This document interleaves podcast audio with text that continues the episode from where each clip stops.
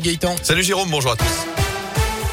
Et elle a une, trois lignes complètement à l'arrêt à la Stas en cause des incivilités à répétition depuis plusieurs jours entre la Ricamarie et le Chambon-Feugerolles. Hier encore, un projectile a touché la vitre d'un bus au Chambon vers 17h sans faire de blessés. La direction a décidé dans la foulée de suspendre la circulation sur cette ligne M1 entre Bellevue et Firmini, mais aussi sur les lignes S1 et 70. Aucun bus donc de prévu aujourd'hui. Le reste du réseau circule normalement. Notez qu'une nouvelle réunion est prévue entre la direction et les partenaires sociaux tout à l'heure à 17h30 pour évoquer les conditions de reprise du trafic.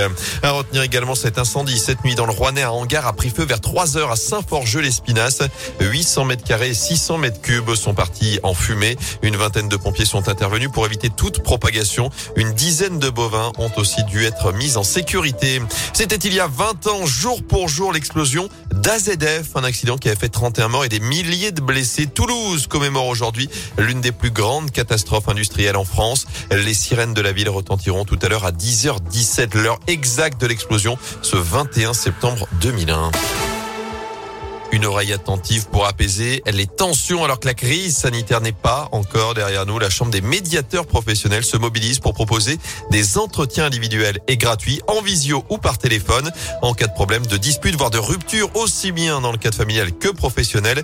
Les médiateurs qui sont aussi avocats pour certains donnent des conseils pour désamorcer la crise. Habituée à travailler avec la justice parfois en entreprise, Elisabeth Bertrand est médiateur professionnel dans la région. Elle fait partie de la quarantaine de volontaires qui répondent aux appel de détresse en lien avec l'épidémie de Covid. Il faut s'inscrire, prendre un créneau horaire sur le site et un médiateur euh, prend une heure de temps pour écouter la personne, l'aider en fait à exprimer un ressenti sur une difficulté relationnelle, soit familiale parce que ça crée des tensions au sein des familles, ça crée des tensions professionnelles. Tout ce qui est mis en place, c'est fait de façon assez contraignante. On a le sentiment qu'on peut pas discuter. Le but pour les médiateurs professionnels, c'est de donner des premières clés pour comprendre comment on est en et comment on peut améliorer la qualité de ses relations avec les personnes. Et si besoin, d'entretien pourra également être proposé à l'issue de cette consultation gratuite entre les différentes personnes concernées. Vous retrouvez plus d'infos à ce sujet sur radioscoop.com.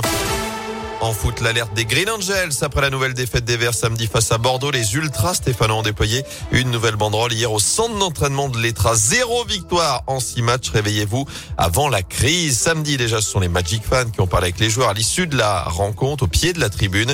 Des Stéphanois qui se déplaceront demain à Monaco pour la septième journée de Ligue 1. Ils recevront ensuite Nice. Ce sera samedi 17h dans le Chaudron. Enfin, ça va mieux, beaucoup mieux pour la chorale. Les basketteurs rouennais ont pris le dessus sur la Gielbourg hier soir en préparation à la Alvacheresse à la clé un match plein pour un succès 85-71. Notez que les hommes de Jean-Denis Choulet recevront Monaco dans 10 jours pour la reprise du championnat.